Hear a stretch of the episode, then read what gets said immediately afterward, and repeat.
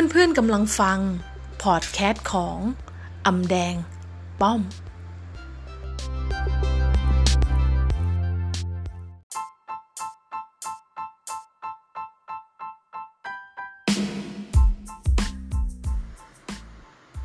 วัสดีค่ะเพื่อนๆคะวันนี้ป้อมก็มาใน EP 12 นะคะ หลังจากที่ห่างหายไปกัน 2 วันนะคะ วันนี้ก็จะมาอา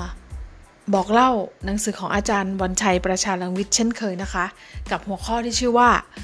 ลงมือทำในสิ่งที่คุณต้องการชำนาญ เป็นยังไงคะเพื่อนๆในยุคของ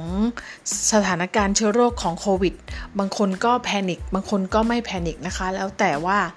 เราจะเสพข่าวด้านไหนนะคะ เราก็ ตระหนักได้นะคะ แต่อย่าตระหนกกันเลยค่ะเพื่อนๆ เรามาฝึกทักษะนะคะ บางคนก็อาจจะต้องอยู่บ้านทำงานหรือว่า work from home กันนะคะ ไปกันค่ะเพื่อนๆ เรามาเรามาฟังเรื่องของการลงมือทำในสิ่งที่คุณต้องการชำนาญ ในหนังสือนี้นะคะ อาจารย์พูดว่าคำว่า up skill ก็คือการเพิ่มพูนทักษะของคุณให้ดีขึ้น ในยุคนี้มีทักษะหลาย ๆ อย่างที่มี high income skill ก็คือมีทักษะรายได้สูง อย่างเช่นทักษะที่1นนะคะทักษะของการพูด ทักษะที่ 2 เรื่องของการขายการปิดการขาย ทักษะที่ 3 ทักษะของการเขียน ทักษะที่ 4 ก็เรื่องของทักษะการเล่าเรื่องนะคะ ทักษะที่ 5 ก็การเขียนขาย ทักษะที่ 6 ก็เรื่องของการสร้างตัวตน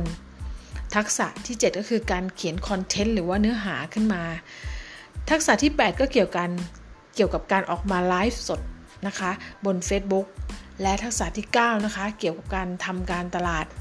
ยังไม่จบค่ะเพื่อนๆ มันเกี่ยวกับทักษะของผู้ประกอบการด้วยนะคะ ทักษะของการลงทุน ทักษะของการสอน สิ่งเหล่านี้นะคะ ถ้าเพื่อนๆ ต้องการที่จะ up skill ขึ้นมา ก็ต้องเพิ่มพูนทักษะโดยการเรียนคอร์สต่างๆมากมายป้อมเชื่อว่าช่วงนี้นะคะเป็นช่วงที่คอร์สออนไลน์เยอะมากๆค่ะเลือกสรรกันได้เลยนะคะ ฉะนั้นการที่คุณไม่ตัดสินใจที่จะลงมือฝึกฝนกับสิ่งที่คุณต้องการจะเก่ง หรือว่าชำนาญนั้นน่ะมันก็อาจจะทำให้เพื่อนๆเนี่ยชำนาญต่อไปไม่ได้ ก็คือชำนาญ ไม่สุดเท่าที่ตัวเองจะอยากจะจะชำนาญนะคะ